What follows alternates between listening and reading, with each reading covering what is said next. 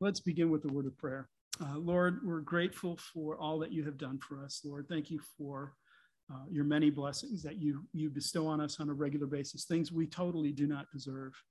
Uh, Lord, as we uh, forget you, as we neglect you, as we treat your word lightly, um, Lord, you still are faithful and you stand by us, and we're grateful for that.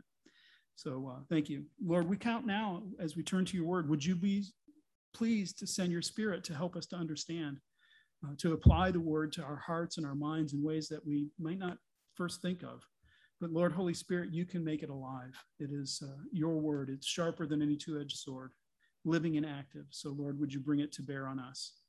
And uh, Father, we want to pray for the folks out on the East Coast who are uh, suffering from um, the effects of Hurricane Ida uh, including the power outages and the flooding and all of those things, Lord, there have been many uh, uh, tragic stories of destruction.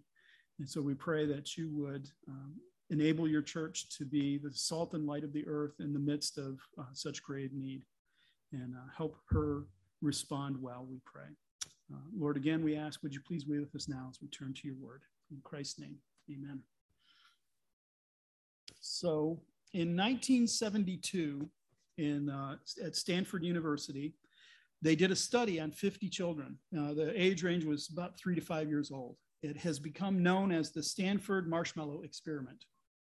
And it is uh, quite a thing. What they did was they brought children into a room uh, with no distractions. And they set before them a marshmallow and they said, uh, You can have this marshmallow. But if you can wait 15 minutes, we'll give you two. And so they left the room and let the children do what they were going to do to see how they they responded to it. And then they tried it in uh, different variations. They had some distractions in there, some things that children to play with, that kind of stuff. But they they did this experiment, and the way the children responded was amazing. There's videos you can see them. There's one kid just kind of grimacing like this at the at the marshmallow, like he's mad at it, trying to fight the urge to eat it because if he just waits 15 minutes, he can get two. So the report itself described it like this it said they made up quiet songs, hid their head in their arms, pounded the floor with their feet, fiddled playfully and teasingly with a single bell, verbalized the contingency. In other words, kept saying, if I wait 15 minutes, I get two. They prayed to the ceiling and so on. In one dramatically effective self distraction technique, after uh, obviously experiencing much agitation, a little girl rested her head sat limply, relaxed herself, and proceeded to found, sound, uh, fall sound asleep. So that was the study is how would these children react? If you can have one, but if you wait, you can have two. And, and, and how did they do? Well, they did a follow-up study on these children. This wasn't the end of the experiment. Uh, 10 years later, in 1988, they, um, they found out that the preschool children who delayed gratification longer in the self-imposed delay par- paradigm were described by more than uh, 10 years later by their parents and adolescents as adolescents who were significantly more competent. So the children who could delay the gratification were described as adolescents who were significantly more competent. A second study done in 1990 showed that that ability to delay gratification correlated with higher SAT scores. And they kept going. There were, there were more studies after that. But the point is, can we wait for something good or do we want it now? Can we hold off on that? Can we see the good thing that's coming and say, I'm going to wait for it. I'm going, to, I'm, going to, I'm going to just control myself because that's what Paul is talking about this morning in, in his, uh, his next portion of his personal section is that sentence for me to die or to live as Christ and to die as gain. He's saying what waits ahead of me is great, but there's something good I can do now too. And so can we delay that gratification? And so that's what we're going to see this morning is can we do what's necessary now, knowing what's coming and be patient and wait for that. So that's what it starts. That's where he goes with this. Now, I started in verse 18 because, first of all, it's a terrible chapter break, uh, one of those really bad ones, or I mean, a verse break. Uh, the first part of the sentence is from the last section, and then, yes, and I will rejoice is from this section. But it actually serves a good purpose because I think these two sections that are, uh, are here are really tied together. They're very much related. So what, what Paul says in verse 18, what then? Only that in every way, whether in pretense or in truth, Christ is proclaimed, and in that I rejoice. So what we saw last week is what makes Paul most happy is that the gospel advances, that the gospel is preached, that people hear about Jesus Christ, whether they're doing it to insult him or out of pure joy. As long as Jesus is preached, that's great. And that's what he, he says, and, and, and for that I will rejoice. That's why it breaks into the next section. He says, Yes, and I will rejoice.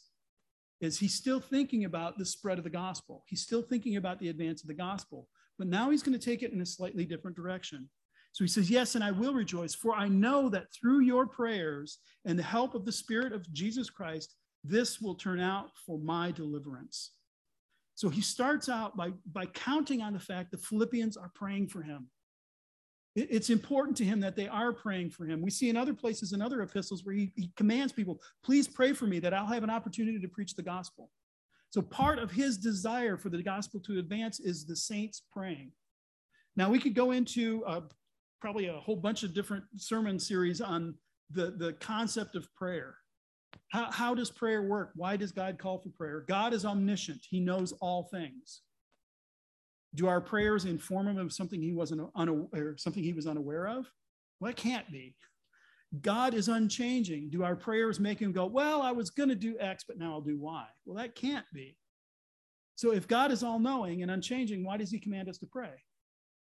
Well, because what the scriptures tell us over and over again is that through prayer, he accomplishes things. And that's the doctrine of compatibility. Human will, human effort, human desire is compatible with divine sovereignty, even though sometimes we think it might not be, and we have a hard time reconciling it. So, what we see in, in, in the scriptures is in some way, God uses the prayers of his saints to accomplish purposes. And so he asks us, he commands us to pray. And so Paul is looking at this and he's saying, he, he's talking about his deliverance and he says, I'm counting on you, Philippians, to be praying for me. Not so you'll feel better about yourself, but because it is through that that I will be delivered. It's through your prayers. God will use your prayers in some way that we may not understand. He will use your prayers for my deliverance. So the first thing he's looking for is prayer. The second thing he says is the help of the Spirit of Jesus Christ. The help of the Spirit. Now, the Spirit of Jesus Christ is the Holy Spirit. it is not Jesus' personal internal spirit. It is, it is the Holy Spirit. Now, why would I say that? Well, because Jesus promised at the end of Luke, he said, stay in, stay in uh, Jerusalem until the promise of the Father comes upon you.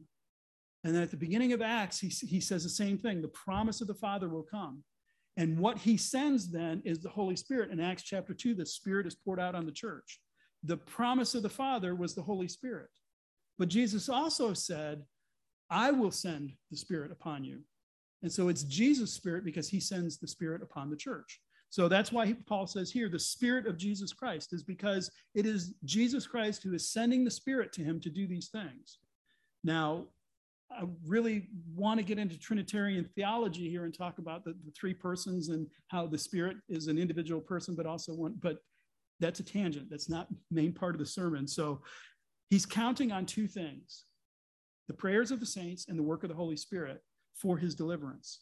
That's what he's looking forward to. In other words, Paul is totally looking for God to deliver him from this. It's God's work. He wouldn't ask the, the saints to pray if he didn't think God was going to do it. And he's counting on the Spirit coming and doing that work. So that's his goal. That's his, his promise, his hope, his, his focus is on the fact that this will be his deliverance. So here's a question it says, this will turn out for my deliverance. I want you to pray, and I'm expecting the Spirit to work so that this will turn out for my, my deliverance. What's this? What will turn out for his deliverance? It's an odd phrase. You would think it would be the prayers of the saints and the Spirit, but those are instrumental so that this will turn out for my deliverance. So, what's going on there? Well, first thing to notice is deliverance. The word there is soteria, which is where we get the word soteriology, which is the study of salvation. So another way to translate this is so that this will turn out for my salvation. But I think in the context, he's talking about getting out of jail. So deliverance is probably right. But the phrase there, this will turn out for my deliverance, is a quote from the Old Testament. And it's a quote word for word. I think it's about six or eight words long in, in uh, Greek, word for word from the Greek Old Testament. And it comes from a surprising place, one you wouldn't expect. It's from the book of Job. Job chapter 13, verses 15 and 16. So if you want to flip back there real quick, the beginning of that chapter, Job is complaining about his friends. He's, he's kind of rebuking his friends because they're giving him horrible advice. And when he finally starts talking about something other than his friend's bad advice, is verse 15, he says, Though he slay me, I will hope in him.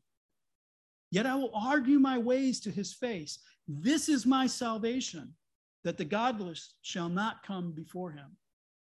So Paul, as he's in jail, as he's he's being arrested, he's waiting to, to stand before um, to stand before Caesar. What's on his mind is the book of Job. I think he sees himself in a very similar situation. How can those two be similar? Well, look at Job's position. He is suffering, and he's got three friends who are coming to him and saying, Well, you must have done something wrong. You, you had to have messed up. You, you had to have, have sinned in some way, or God wouldn't do this to you. So his friends are accusing him falsely of sin. And the book of Job is Job saying, no, I have not sinned. I have not done anything wrong. And what else he's doing is he's saying, I seek an audience with my judge. I want the Lord to hear my case. I have not done anything wrong. I want to plead my case before him. He's the judge. He'll judge me right. So that's why he says, though he slay me, I will hope in him. My hope is that even though I die, I would get to stand before God and explain to him what's going on, that I may argue my ways to his face. So he's falsely accused, he's suffering, and he's waiting to see the judge. That, that's the situation for Job. And that's exactly what's going on with Paul. So you remember what happened was back in Acts 20, 21, Paul has traveled to Jerusalem. He's taken a couple of folks into the temple with him to do um, a, a vow, to fulfill a vow they've taken. And while he's there, he's falsely accused of bringing Gentiles into the temple. It's a lie. It's not true. He hasn't done that, but he's he's accused of that, and there's this huge uproar, and the unrighteous are all around him, very angry at him. And so he starts to preach. He starts to tell them his story, and he gets to the point where Jesus says, "Now go to the Gentiles," and they lose it again. And so he's taken before the Sanhedrin, and before the Sanhedrin, he's falsely accused. And then he's hauled off to Caesarea, and in Caesarea, they follow him up there, and he's falsely accused. And so finally, he appeals to Caesar. And that's where he's at now is he's in Rome, he's waiting to see Caesar. So in a similar way, Paul has been surrounded by evildoers, by liars, falsely accused, and he's waiting to see the judge. Now the difference here is in Paul's case, the judge is one of the wicked. It's Caesar, for heaven's sake. But but that's what Paul is thinking is he's looking at this. And so that theme, though he slay me, I will hope in him listen for that as we go through the rest of this verse. That idea that though he slay me, I will hope in him is going to kind of echo through. You can see that it's kind of soaked into to Paul's brain as he's approaching this.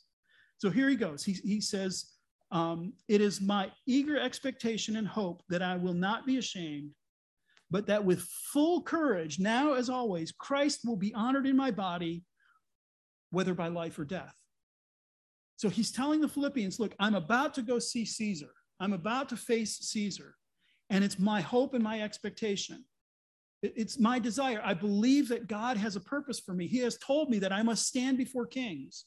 And so I trust that the Lord has a purpose for me. It's my hope and my eager expectation that I won't be ashamed, that I won't come in and make a fool out of myself, that I won't be somehow dismissed as I've been previously dismissed in these other trials, that the lies will fall away. It's my hope and expectation that I will not be put ashamed, or put to shame, but with full courage, now as always, Christ will be honored in my body. As I stand before Caesar, as I offer my, my excuse, my, my apologia, my, my defense of the gospel, it's my hope that Christ will be honored in my body. And then the twist, whether by life or death. If Caesar kills me because of what I've said, Christ will be honored because I've stood for the gospel. And if I live, if he pardons me, I live for the gospel. So this is the thought that Paul has is he, he knows he's, he's going to be vindicated by God, whether he dies or whether he lives. Just like Job, though he slay me, I will stand before his face. He's counting on that. He's looking forward to that. So the next verse, verse 21, one of the most memorable in the book of Philippians. For me to live is Christ, and to die is gain. It's not only one of the most memorable, it's one of the most jarring. Rhetorically, the way it's written in Greek, it's, it's said in a way that is intended to be memorable. It, Paul said that so that the people would remember it, so it would be heard and understand. It's not just one great sentence in the book of Philippians, it's his heart. It's in this section where Paul's reporting, This is what's happening to me. This is my hope. To live is Christ, to die is gain. And so I want to use that as a frame to discuss the rest of this section. Now, let's start with the easy part to die is gain. As a Christian, we know what that means. Paul goes on in the next verse, in verse 23, he says, My desire is to depart and be with Christ, for that is better by far. To depart and be with Christ. If you die, Christian, where you go is into heaven and you're with Christ. Jesus said, I will never leave you or forsake you. Your body goes into the ground to, to see corruption. That's from uh, Acts chapter 2, when Peter is telling why Jesus is risen from the dead, is because God promised his anointed would not see corruption. And then he goes, Hey, look, we're standing right here. David's tomb is in the city. He's corrupted, he is, he has decayed. But Jesus rose from the dead because he won't see corruption. So that idea of seeing corruption here, he says, for me to to die is gain. Our bodies go into the ground and they break down. Our spirit goes to heaven. Our spirit is in heaven with God, and that is better by far. So, as good as this life is, when we pass away and we're in heaven with God, when we're in heaven with Jesus, that's better. It's, it's not a bad thing, but it's not the end state. We were not created to be disembodied souls floating around heaven. That's temporary. Where Paul is looking, where his desire is, is the resurrection. When our bodies, after they have corrupted, have been raised again, body and soul put back together, and then we're with Christ for eternity. So he says later in the book, he says that he hopes to attain to the resurrection from the dead. So it, it is better by far to get to the intermediate state. But the ultimate state, the, the very best one, is the resurrection. So don't get the idea that we're going to float around heaven playing harps, wearing robes, and, and making far side jokes.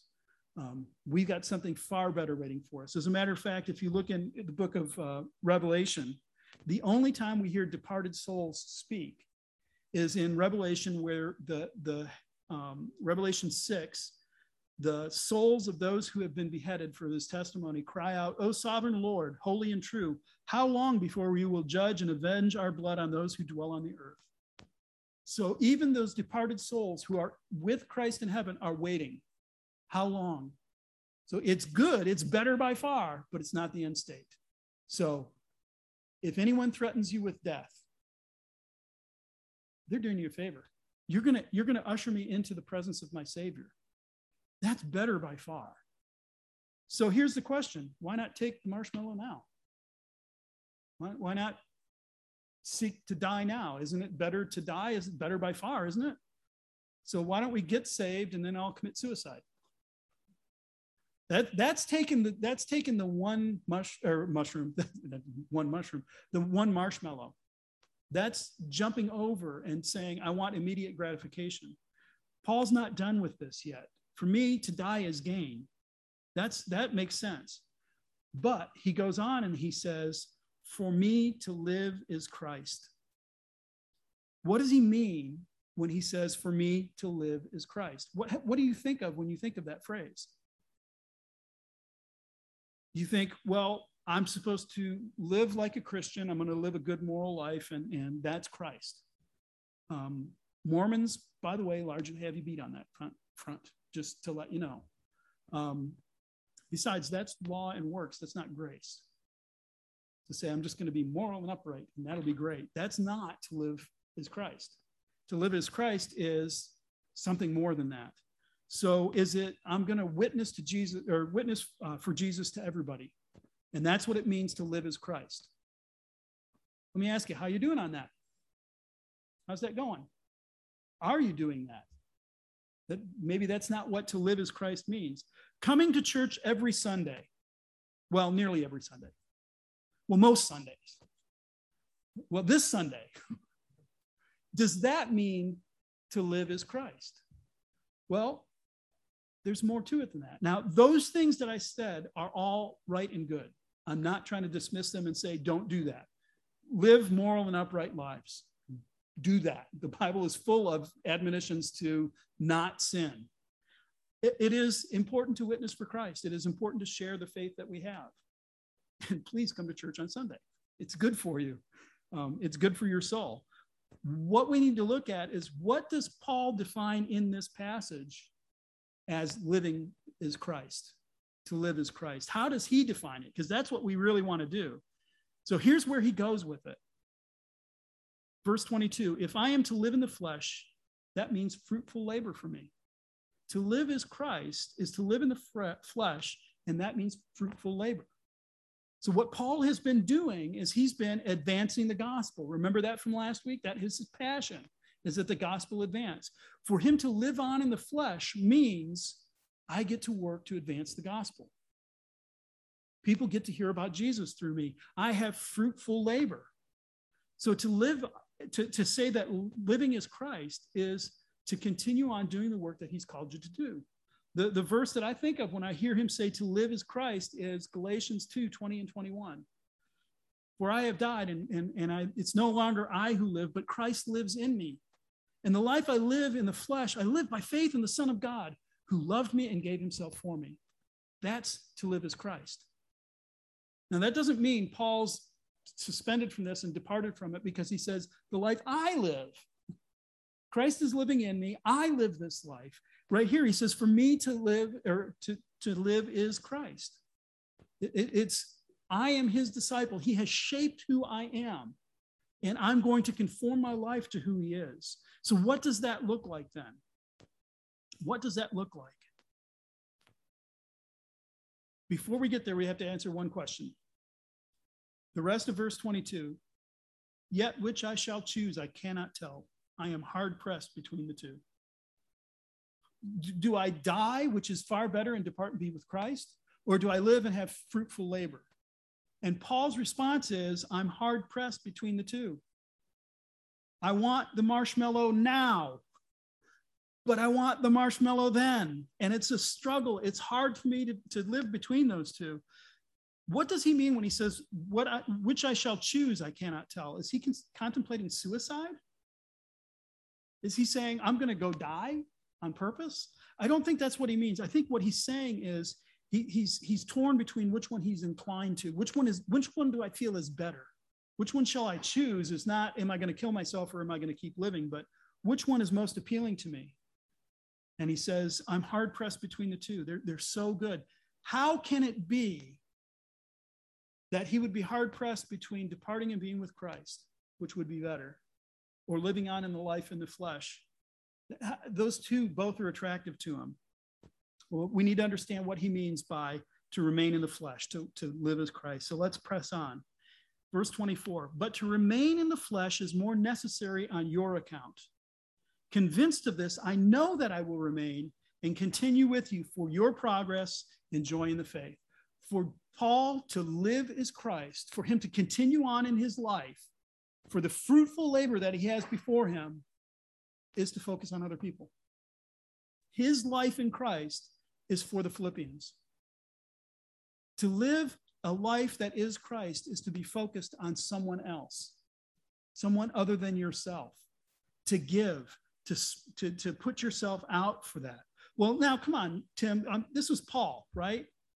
He, he's an apostle. He's a superhero of the faith, man. I can't be like him. He's got special faith, and I've just got barely any. That doesn't work. The beginning of Second Peter starts like this Simeon Peter, a servant and apostle of Jesus Christ, So here's the apostle, the superhero of the faith. To those who have obtained a faith of equal standing with ours by the righteousness of our God and Savior Jesus Christ. What you what Paul has is available to you. Now it's not going to look like Paul, but don't look at him and go, well, he's superhero and I'm just a normal person. We can say we can live like Paul. We can live that way where we're thinking other people are more important. In a few weeks, we're going to hear Paul tell us complete my joy by being of the same mind, having the same love, being in full accord with one mind. Right? Paul is saying, same mind, same love, full accord with me. Paul wants us to be like him. Do nothing from selfish ambition or conceit, but in humility count others as more significant than yourself. Let each of you look not to his own interest, but also to the interest of others. Have this mind among yourselves, which is yours in Christ.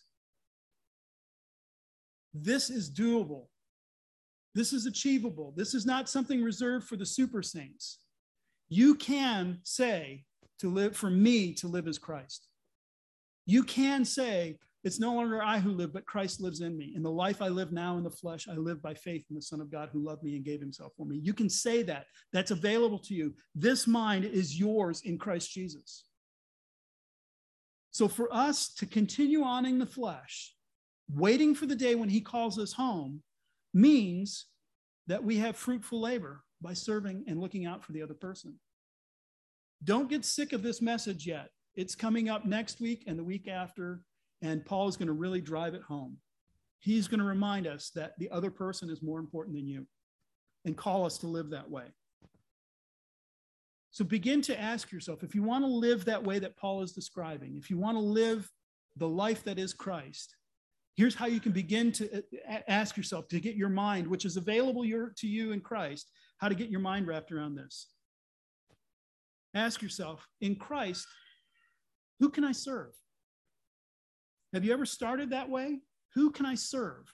Not what can I get out of this, but who can I serve in this? In Christ, how can I serve others? What ways can I do that? What can I do for somebody else? Do I desire to serve others? That, that's the big problem. Remember the prayer a while ago that where your heart is? I pray that your love may abound more and more. You will do what you desire do you desire to serve anybody else? Mm-hmm. Only people I like. Thank you. Um, if that, if if if you don't desire that, don't forget this mind is available to you in Christ. Ask Him for it. Jesus, would you make me desire other to serve other people? Are you concerned with anybody else's progress in the faith? Has that ever bothered you?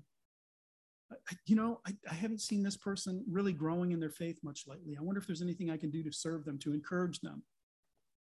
Can I share something with them that might help spur them on? Have you ever been concerned with anybody else's joy? You know, they look really sad lately.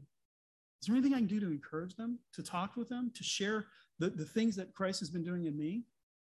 This is Paul's attitude. For him to live as Christ means fruitful labor, means considering other people is more important than himself. He says, Look, I, Philippians, the only reason I'm interested in sticking around is because I know it's good for you. I know it'll benefit you. I'd rather depart and be with Christ, but I'll wait, I'll hang on. So he reminds them, You Philippians, I know that through your prayers, this will turn out for my deliverance. He's calling the Philippians into that same lifestyle. Pray for me. Think not of yourself, think of me. Pray for me. And as you think about me and you pray for me, I'm going to pour myself out so I can be a blessing to you. It, it's mutual, it feeds, it, it wraps up upon itself. I know that through your prayers. I know that you're praying for me. And I know that those prayers will be effective and that I will be delivered. They will be my deliverance. Write out a prayer list. Write down people that you come in contact, whether regularly, write it down, write their name, talk to that person and find out what they need. How could they grow? What can I be praying for them? Be intentional. Have a face in mind when you're praying. Pray for that person. Prayer is a wonderful way to think of others before yourself. You sit down with your Bible and you, and you before you even start reading, you, you start thinking of other people. To live is Christ.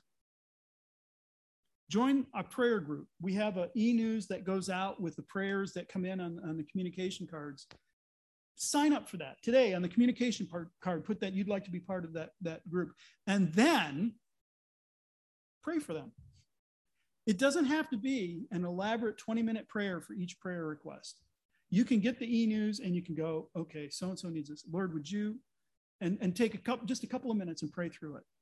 Pray for other people. That will begin to change that heart of yours outward and looking towards other people. How can I pray for them? Because then once you start praying for them, you're thinking of them more. And then once you start thinking of them more, you bump into them at church. Hey, how you doing? Because I've been, you don't say it, but you're thinking, because I've been praying for you. How's it going? And suddenly you find yourself being more interested in other people. You, that mind is yours in Christ. Pray. So, more from the context that this is in. This is beyond just the verses we're looking at this morning. Remember how the, the book began. The Philippians heard about Paul's imprisonment, so they sent Epaphroditus to find out how he was doing. One of the greatest things you can do to encourage somebody else is be physically present with them to sit down with them and talk with them and be present, not be on the phone, um, looking at your watch, but to just sit and say, How are you doing? and listen to the stories. Be physically present. The, the, the Philippians had sent Epaphroditus, and it was tremendously inconvenient. He almost died, but they did it anyway. And when they sent him, they sent him so to find out how Paul was doing. But they also sent something with him. They sent money. They, they sent a means of support for Paul while he was in prison. So send somebody money if that's what they need. What they might need is not cash, they might need your time or your effort or something along those lines. The money is just a tangible, a physical way to measure I'm here to support you. What can I do for you? This is having that mind of Christ. This is to live as Christ, to consider others as more important than yourselves. Our church right now is going through a transition. We've had a lot of changes lately. We have some gaps. We have some holes. Like this morning, I didn't do that on purpose. I really didn't think we had anybody for children's church. But Teresa stepped up and took it up. There are things we need to get done in this church, and we need people to do it. So that's one easy way to, to begin to connect. You know the needs that are here in this in this church. There's one place where you can start thinking beyond yourself, looking to others. How can I serve somebody else? But you guys, it's so much more than that. It goes way beyond that. How can you serve your neighbor? Uh, and I'm talking about your physical next door neighbor or the person across the street. Have you talked to him? You, have you met him? Do you know him? Maybe they need something. It's, it's that taking that step beyond yourself. And by the way, I, I want you to know I'm preaching to myself because I'm horribly shy and don't like doing this. And so I need to hear this as well. So don't think, you know, I'm, I'm the rock star up here. I, I'm telling myself this as much as I'm telling you. We need to look beyond, step out of comfort zones and see how can we serve somebody else. What is all the end of this? Where does this all come to in Paul's mind? Verse 26. So that in me you may have ample cause to glory in Christ Jesus because of my coming to you again. Paul is seeking his deliverance not so he can get back to business as usual or you know it's it's uncomfortable living in rome or he's he's looking forward to leaving his prison heading to philippi and visiting him again why so that they can glory in christ jesus the result of all of this this outward focus this thinking of somebody else this this providing for somebody else this caring for somebody else this praying for somebody else is not i'm just such a great person I, I, you know, let me tell you how, how really wonderful I am. Um, it is Jesus Christ is that great. And, and we're going to get more of this because where Paul's going to take us is this mind is yours in Christ, who, though he existed in the form of God, did not consider equality with God something to be grasped. We're going to get the pen, the ultimate, not even the penultimate, the ultimate example of humility in Jesus Christ. if you do this, if you begin to live this way, you will glory in him because you go, that was not me. I don't do those kind of things. Jesus, thank you for making me that kind of person. So this is this is going to be a refrain. We're going to hear it again and again. Buckle up. Um, if, if I step on toes, maybe toes needed to be stepped. Um, believe me, I've got a blank spot on the top of my shoe. I've stepped on my own a number of times in this.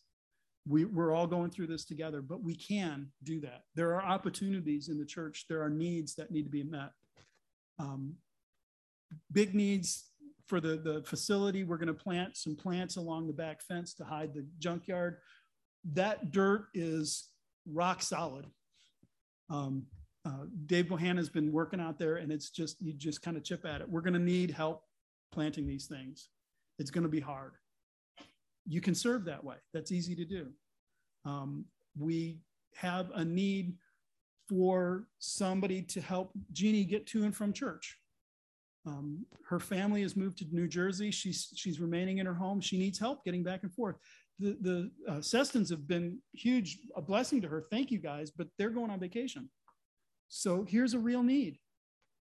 Jeannie needs a ride. Paul's in prison. They send him Epaphroditus. Jeannie needs a ride. Who are we going to send to him? Her.